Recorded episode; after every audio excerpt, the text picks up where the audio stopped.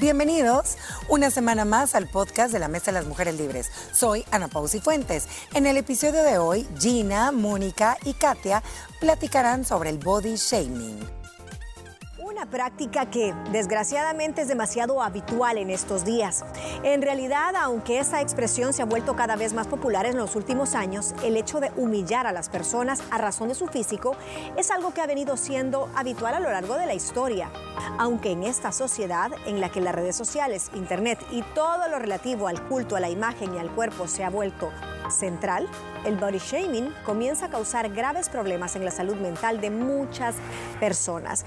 De manera, em, como, como otra parte eh, de explicación antes de entrar en materia, está Marta Mozas, quien es una psicóloga, niñas del Instituto Claritas, y ella explica que el body shaming también está en aquellos anuncios de las cremas milagrosas a donde dicen desastre de las arrugas, te mereces lucir más joven, ojos cansados, cansada de ser la bajita de la clase, te vendemos estas eh, plantillas que las metes, o sea, todo lo que esa publicidad que llega a tu cerebro de manera que te lo mereces que lo necesitas porque no estás dentro del estándar, eso también es body shaming. ¿Cómo lo contextualizan ustedes este término ya sabiendo un poquito todo lo que incluye? Bueno, eh, honestamente siento que eh, las redes sociales han venido como a intensificar eso un poco más. Primero, porque a través de las redes, eh, pues sí, con la ligereza que, un teléfono permite, puedes escribir lo que sea sobre quien sea, ¿verdad? Eh, punto número dos, eh, también muchas veces eh, caemos en querer llenar estereotipos, como tú decías, parámetros. Se nos olvida aceptación personal, se nos, se nos olvida amor propio, se nos olvida caer en cuenta que somos únicas y que somos hermosas tal cual y como Dios nos ha hecho, ¿no? Hay etapa para cada cosa. En la adolescencia, pues sí, ¿verdad? aquel, el cuerpecito, dependiendo de tu fisonomía, porque nadie es igual a otro, por eso que las diferentes tallas, pero yo creo que la moda ha, venido, ha venido aquí a hacer, a hacer los primeros estragos, ¿no? Yo creo que desde que yo tengo uso de razón, siempre la mujer bella, la mujer bonita, era una mujer cuerazo, altísima. Con eh, ciertos estándares, medidas. Con ciertos estándares. Entonces, creces queriendo ser una Barbie. Ahora hay una tremenda campaña, de hasta filtros Exactamente. Entonces, ¿qué le estamos vendiendo a las nuevas generaciones? Eh, falta de aceptación, querer ser una muñeca. Eh, y con la cantidad de filtros que hoy existen, ni se, se presta más. De acuerdo con todo lo que ha dicho Katia, fíjate que sumándole a las redes sociales que ahora tenemos acceso a estos filtros o a compararnos de una forma instantánea, creo que también tiene mucho que ver la parte cultural. Eh, Mónica, no creo que en todas las sociedades se dé de la misma manera. Creo que en sociedades todavía un poco patriarcales o incluso machistas se puede dar más porque la mujer vale por cómo se ve, su imagen. Mira, llegó a los 40 y tiene cuerpo de 20, dicen. O mirala, parece 15 años menor de lo que tiene. Entonces, el valor está puesto en un número y, por supuesto, en cómo te ves. Y yo me atrevería a agregarle también el tema de que hoy en día hay un culto a la belleza que antes no existía. Antes tenía los concursos de belleza que era como lo wow, tu máximo referente, mis universos, mis mundos. Uy, pero ahora es, como tú decías en tu introducción, la publicidad te lo vende todo como... Deberías lucir más joven. Tienes líneas de expresión, deshazte de ellas. Están satanizando el proceso natural de envejecer. Como que envejecer es pecado. Exacto. Y ahí también metemos la parte étnica. Muchas veces eh, te ponen esta mancha, eh, con esta eh, crema, vas a despigmentar y te vas a volver tal vez tres tonos más clara tu piel. Y sume y empiece a pensar y mándenos por WhatsApp todas esas frases que entran dentro de este tema, ¿verdad? La verdad es que sí, Moni, es un tema bastante interesante porque creo que lo hemos vivido siempre, solo que en esta generación se ha intensificado más por la misma razón del bombardeo, bombardeo de redes sociales, de publicidad, pero creo que está mucho en el enfoque que uno le pone a sus hijos ¿verdad? Porque a pesar de que uno vio 90, 60, 90 en todas las televisiones, eh, no llegaba, o sea, sabía uno que uno era como era y no podía, ¿verdad? Era nada más algo hacia arriba, ¿verdad? Que la persona estaba ahí, participaba y era lindísima, pero uno creo que mantenía sus pies en la tierra. Hoy no sé qué está pasando, pero la mayoría piensa que eso es la perfección. Y yo creo que desde ese punto, si dejamos que nuestros hijos vayan persiguiendo la perfección, los vamos a meter en un montón de problemas porque nunca vamos a llegar a ser perfectos. Somos como somos. Aparte de eso, de las etnias, cambian en diferentes partes en Asia. El tono de piel es el que importa y entre más blanca sea, más oportunidad hay de tener un buen novio con dinero. Exacto, y saben que los hombres también, ya es, a pesar de que sí con, concuerdo con Gina, que esto viene a ser muchísimo en estas latitudes de América Latina, donde eh, la mujer se cosifica, se vuelve un objeto de deseo, un objeto sexual, un objeto que tristemente para los hombres es mi pareja, es un trofeo, tiene que mantenerse linda, tiene que mantenerse en los estándares, Dios guarde después del parto, no regrese rápido a las medidas porque entonces ya saliste de... Ya estás tigre. ya tigre. Tremendo, sí. Exacto. A pesar de eso, también los hombres están entrando en el body shaming.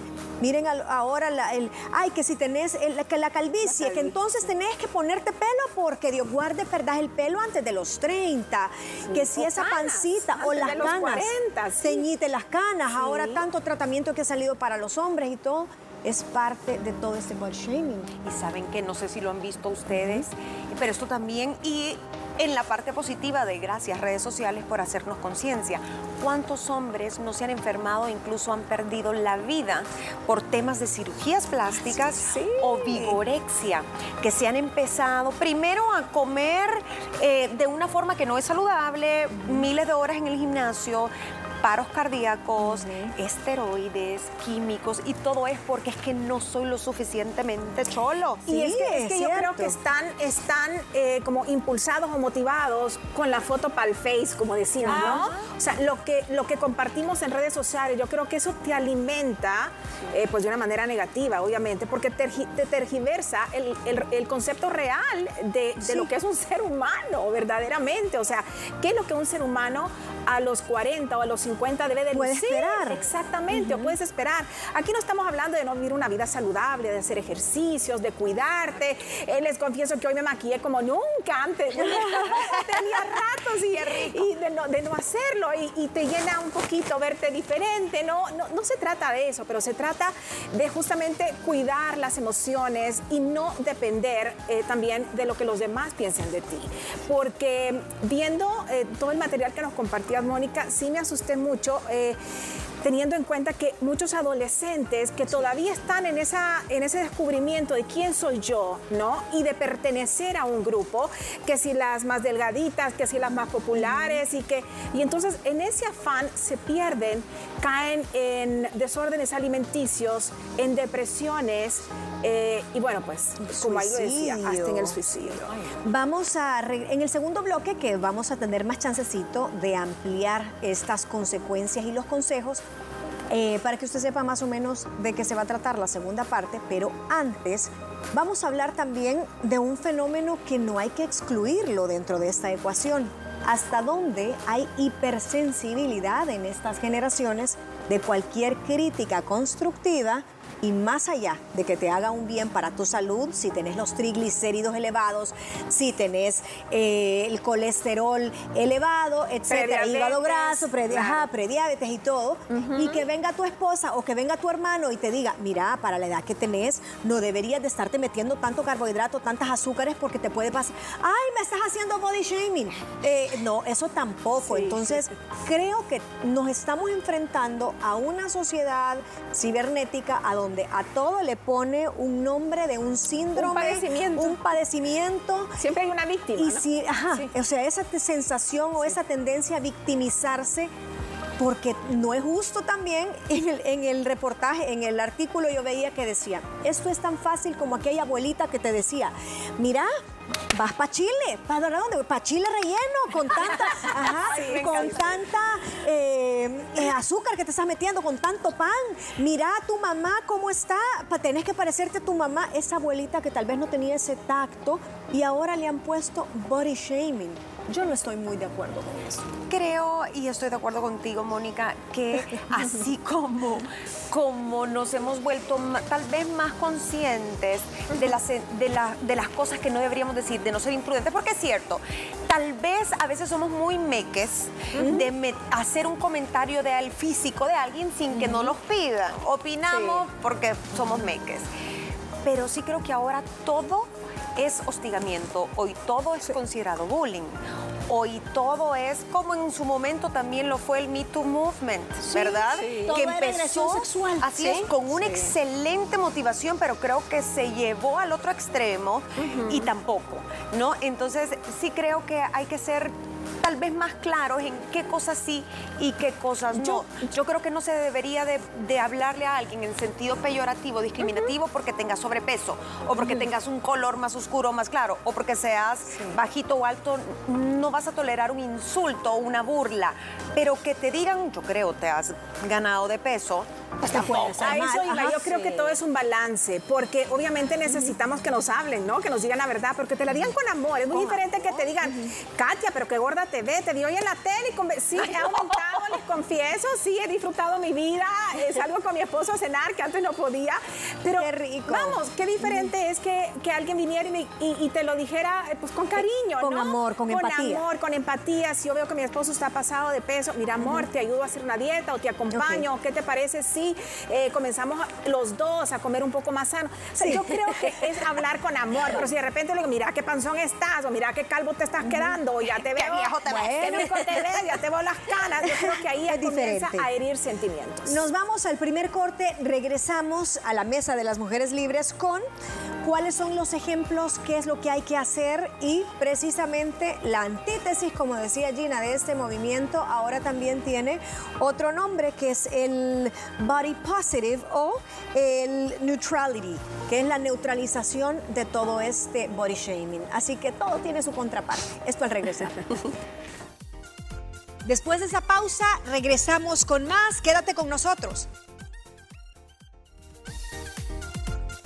Continuamos con la segunda parte de la Mesa de las Mujeres Libres. Estamos hablando del body shaming y ahora vamos a retomar cómo hacerle frente y también vamos a hablar de las consecuencias. La parte más grave, la parte medular de todo esto es hasta dónde pueden caer. Pimponíamos ahí todo lo que te puede pasar. Primero yo tiro aquí sobre la mesa baja autoestima. ¿Qué más? ¿Qué consecuencias más podemos ver? No, tristeza, eh, inconformidad, eh, falta de amor propio. Depresión. Depresión. sí, sí, sí. Enemistad con la comida. O sea, comienzas a, crear una rivalidad con la alimentación, culpa, frustración, angustia eh, cuando te sales de los límites de la alimentación, imagino, cuando quieres darte un, un gustito, un estás, estás con aquello, y comí de más, y me lo Entonces, creo que Ay, sí, es que, es que te afecta tanto internamente y es, y es lo que tienes que cuidar. Yo le agregaría uno en la moda porque a veces nos hemos centrado bastante en temas de peso, pero a veces, ay, yo no me voy a poner flores porque eso me da mucho volumen en la parte de arriba, o yo no me voy a poner este vestido eh, más abajo de la rodilla porque mis piernas son muy delgaditas. Entonces siempre, o este tono no me va, tal vez a ti te gusta ese tono beige, no, pero es que me veo muy apagada y no me va porque mi tono de piel es todo eso, o sea... Sí, es que estamos acostumbrados un poco a, que nos digan mejor lo que se nos ve. No te va porque sos morena, no te va este color porque sos más blanca, entonces estamos acostumbrados a seguir una línea, ¿verdad? No es que dicen que no podemos usar esto porque nos vemos mal. Entonces sí creo que caen en un límite tal vez un poco negativo. ¿Qué otra consecuencia de, hacer ese body shaming podríamos agregar? ¿Qué sentís tú, Gina? Consecuencia desde trastornos alimenticios a una baja autoestima.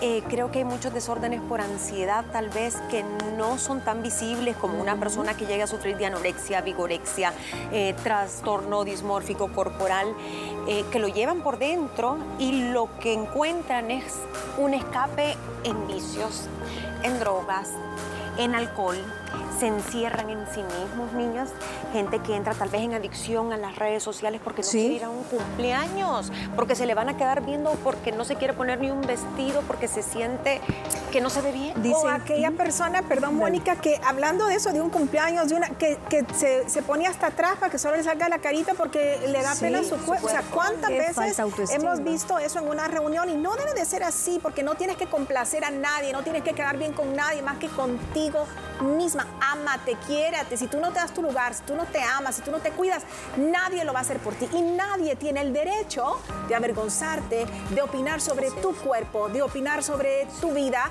Eh, vamos, ya, ya dijimos, esto no se trata, ¿no? De, no decirte con amor una mamá, una hermana, un papá, qué sé yo, un esposo, decirte, bueno, si estás eh, en un borde eh, comprometiendo tu salud, ¿no? No estamos hablando de eso, pero sí creo yo que el empoderamiento del amor propio tiene que estar arriba de, cualquier otra opinión. Otra consecuencia que tengo por acá y me parece bien triste es que la gente se aísla y la gente se vuelve antisocial.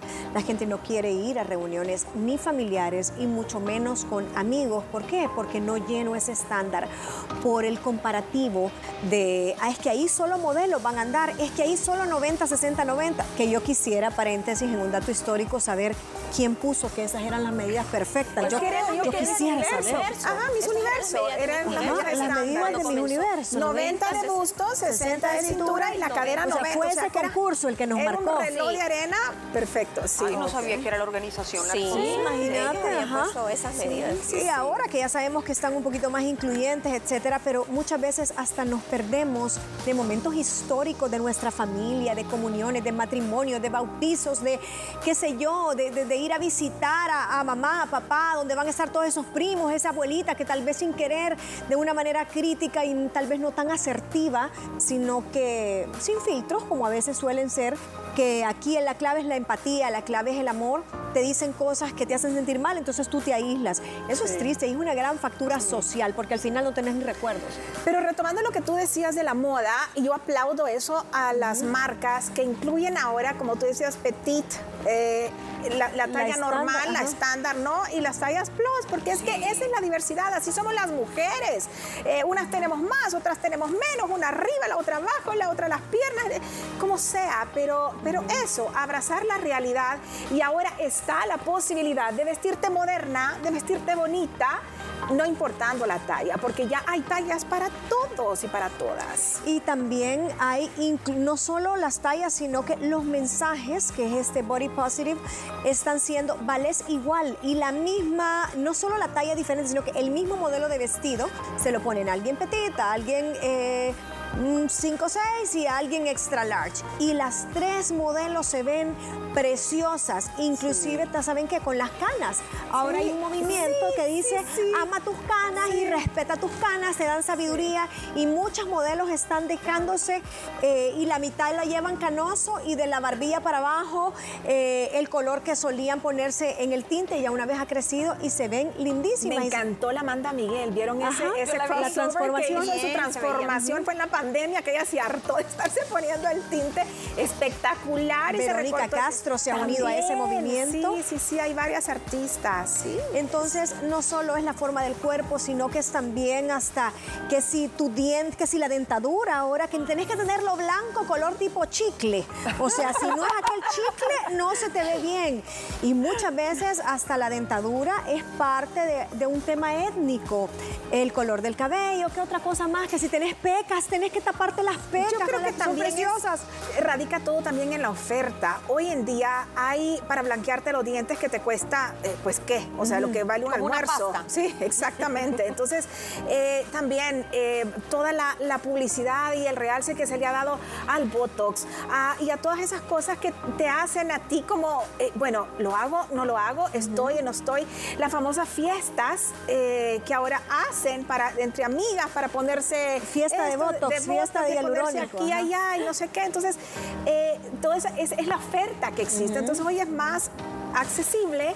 Eh, y dices, ¿y por qué no? Está bien que te lo hagas, eso no está mal, no lo estamos satanizando, pero tu felicidad, tu, tu valor como ser humano no puede depender de una inyección de, Botox ni de un blanqueamiento de dientes, literalmente. todo llega a algo, ¿verdad? Y es a no aceptarse como uno es, porque uno necesita buscar ser perfecto en algo, ¿verdad? Necesita estar a la altura de lo que está exigiendo en ese momento la sociedad.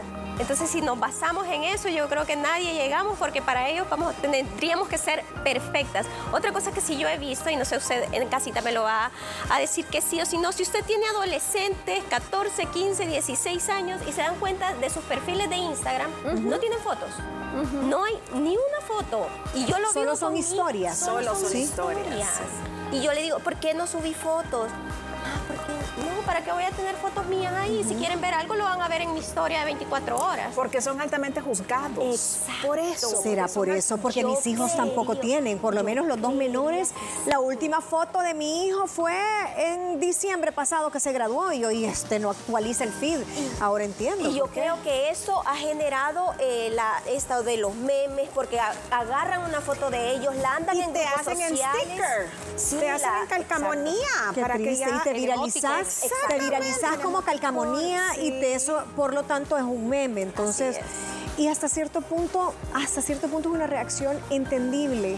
Eh, si yo estuviera en esa generación de 14, 15 años, probablemente tampoco subiría fotos por miedo a esas consecuencias. Ahora, también es una generación, Mónica, que este, preocupa más y sabe más de lo que tal vez nosotras sabemos de privacidad. Eh, es una generación que valora muchísimo el tema de seguridad cibernética, que de pronto no tiene tanto que ver con la parte del body shaming, pero también son gente un poco más recelosa de su privacidad, saben lo que puede llegar a pasar si alguien accede a sus fotos, si alguien accede a su información privada. Eh, yo creo que también va mucho por el tema de educación.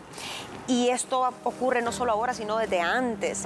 Tú ves cómo mamá tenía cierta relación con su cuerpo, cómo se cuidaba o no se cuidaba, cómo papá le hablaba o la pareja de tu mamá le hablaba a, su- a tu madre si le decía cosas bonitas o le decía estás gorda, anda al gimnasio, ya no te voy a sacar, ya no vas a caber en la puerta. Sí. Eh, creo que también ese modelo familiar influye muchísimo. Ahora hablemos, antes de pasar a unos mensajes que tenemos ahí de los televidentes, cómo hacerle frente. Casi siempre el body positive funciona y es lo mismo que la neutralización. Dice, porque es un poquito lo que ustedes han estado compartiendo, pone el foco en la mentalidad positiva y la inclusión de todos los cuerpos, tratando de normalizar la diversidad corporal. Y es que eso es lo más normal del mundo. Venimos en diferentes empaques. Lo que aquí puede ser lindo, en Asia es feo. O la persona de América del Sur, sus rasgos étnicos, compárese con alguien escandinavo, pues son completamente diferentes. Alguien del continente africano también. Entonces, qué bonito. Depende de donde usted esté ubicado en el mapa. Y aún así, los estándares de una comunidad muy cerrada, por decir, va, todos los latinos, que, que siento y quiero pensar que abarcamos un buen grupo étnico. Todos los latinos, sí, pero aquí en- dentro del latino váyase el caribeño, la mujer caribeña, el Voluptuosa, trasero, voluptuosa, ta, ta, ta, y váyase dentro de lo mismo latino alguien, eh, las mismas venezolanas que tienen tanta diversidad. Tú ves a aquella mujer tal vez delgada, 1,85, Altura, estirada, claro. sin mucha cadera, y con Una un norteamericana, una- flat. Flat, flat. O sea, sí, la diversidad es lo que enriquece el mundo, ¿no? Y por eso es que Dios nos hizo así, nos hizo únicas. Y yo creo que ahí es donde la mejor neutralización es eso, el amor propio. Trabajar el autoestima, trabajar el amor propio, eh, conocerse, aceptarse, amarse, abrazarse, disfrutar un buen plato de pasta. Bueno, lo que la chef nos está cocinando hoy, a entrar. Eh, y eso, disfrutar el hoy. Mire, algo que me quedó a mí para la, en la pandemia fue ese. Es que el mire, hoy. lo único que tenemos es el hoy. Me voy a dejar de comer esta, voy a dejar de salir con mi esposo porque toda la semana estaba yo. "Ah, ah". Dije, no.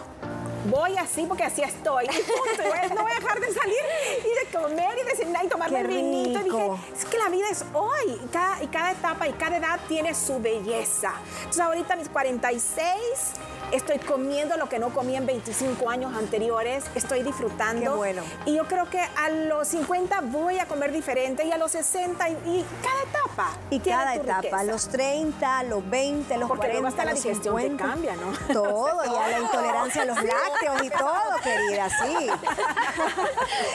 bueno, tenemos un comentario y es de un caballero, me dicen. Vamos, vamos a ver qué dice. El comentario se me lo ponen en pantalla. Ahí hasta atrás. Niñas, me ayudan porque aquí me da es muy triste esto que está pasando. Yo tengo 50 años y me trato de vestir juvenil sin caer en lo ridículo. Pero me dijo un joven hace una semana que si yo era viejo porque usaba pantalones un tanto de... Ah, le preguntaba el joven a él que si él ya era viejo, que por qué utilizaba pantalones un tanto de moda pero soy delgado, dice, y hago ejercicio. Y siento que eso está bien, me hizo sentir mal, dice. Ay, mi muchachito, no. Mira, usted es el team de los del quinto piso.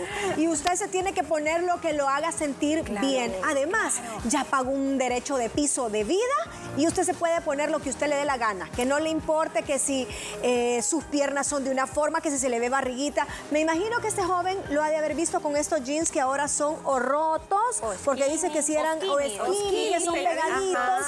Mire, mi esposo tiene 52 y ocupa skinny jeans y a mí me encanta cómo se ve. Y si no me y si no me gustara, pero él se los quiere poner, bien merecido. La ropa es ropa. La ropa lo que hace es vestirnos, no nos hace ni más viejos, ni más jóvenes, ni mantenernos en la edad que nos tenemos. La ropa viste, punto. Y te voy a decir algo, ese comentario me recordó algo que a mí siempre me da cólera y aunque sea un referente de la moda, me parece que es un error cada vez que lo hace Carolina Herrera.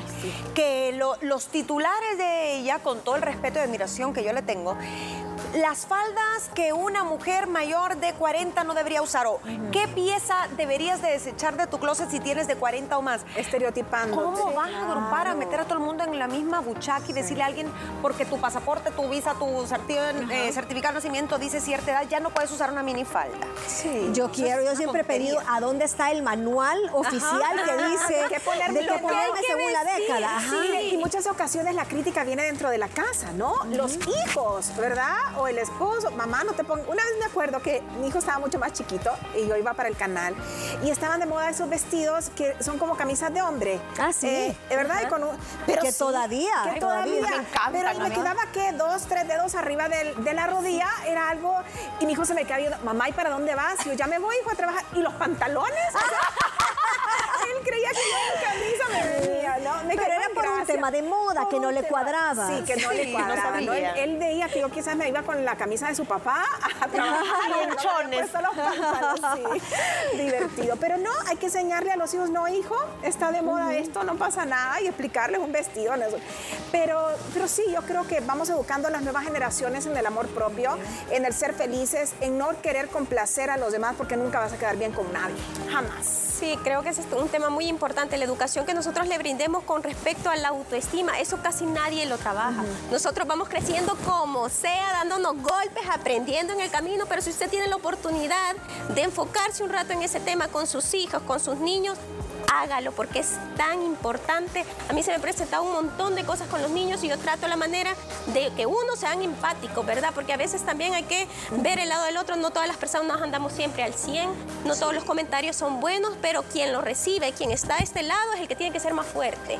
Y la invitación a las marcas, porque ahora hay tanta eh, oferta en las redes sociales, eh, en general cualquiera sea el medio que usted utilice, no está mal consumir todo lo que usted quiera. El problema es que el mensaje para que lo consuma, valga la redundancia, el consumidor final no tiene que ser Usted se ve mal si no ocupa esto. Usted va a seguir siendo gorda si no ocupa esto.